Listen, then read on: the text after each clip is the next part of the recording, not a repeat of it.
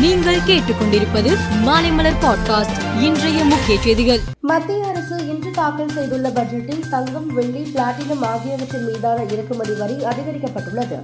ஏற்கனவே தங்கம் வெள்ளி விலை சில நாட்களாக தொடர்ந்து உயர்ந்து வரும் நிலையில் தங்கம் மீதான இறக்குமதி வரியை மத்திய அரசு உயர்த்தி இருப்பதால் வரும் நாட்களில் தங்கம் வெள்ளி விலை கடுமையாக உயர வாய்ப்பு உள்ளது.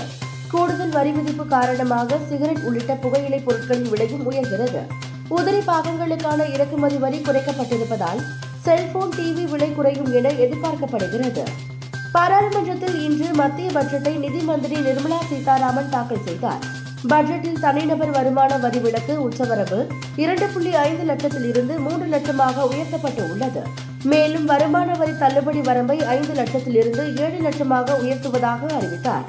எனவே ஆண்டு வருமானம் ஏழு லட்சம் வரை உள்ளவர்கள் வருமான வரி செலுத்த வேண்டிய அவசியம் இல்லை. மத்திய பட்ஜெட் குறித்து கருத்து தெரிவித்து உள்ள டெல்லி முதல்வர் அரவிந்த் கெஜ்ரிவால் மத்திய அரசு மீண்டும் டெல்லி மக்களிடம் மாற்றாந்தாய் மனப்பான்மையுடன் நடந்து கொள்வதாக குற்றம் சாட்டினார்.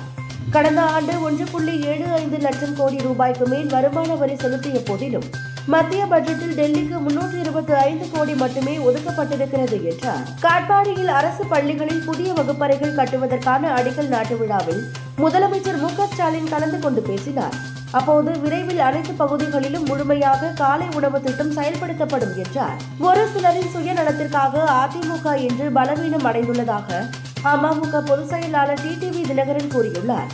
மேலும் அதிமுகவின் இரட்டை இணை சின்னத்திற்கு ஒருங்கிணைப்பாளர் இணை ஒருங்கிணைப்பாளர் கையெழுத்திட வேண்டும் என்பதை தேர்தல் ஆணையம் நிலைப்பாடாக கொண்டுள்ளது என்றும் இருவரும் இணைந்து கையொப்பம் இடவில்லை என்றால் சின்னம் முடக்கப்பட வாய்ப்பு உள்ளது என்றும் டிடிவி தினகரன் தெரிவித்துள்ளார்.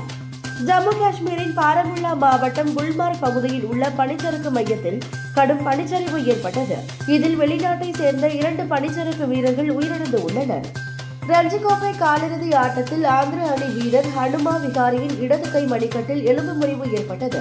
இதனால் பாதியிலேயே வெளியேறிய அவர் கடைசி நேரத்தில் காயத்தையும் பொருட்படுத்தாமல் களமிறங்கி ஒற்றை கையால் பேட்டிங் செய்தார். இடது கை பேட்ஸ்மேனாக மாறி விளையாடினார். அவரது அர்ப்பணிப்பை ரசிகர்கள் பாராட்டி வருகின்றனர்.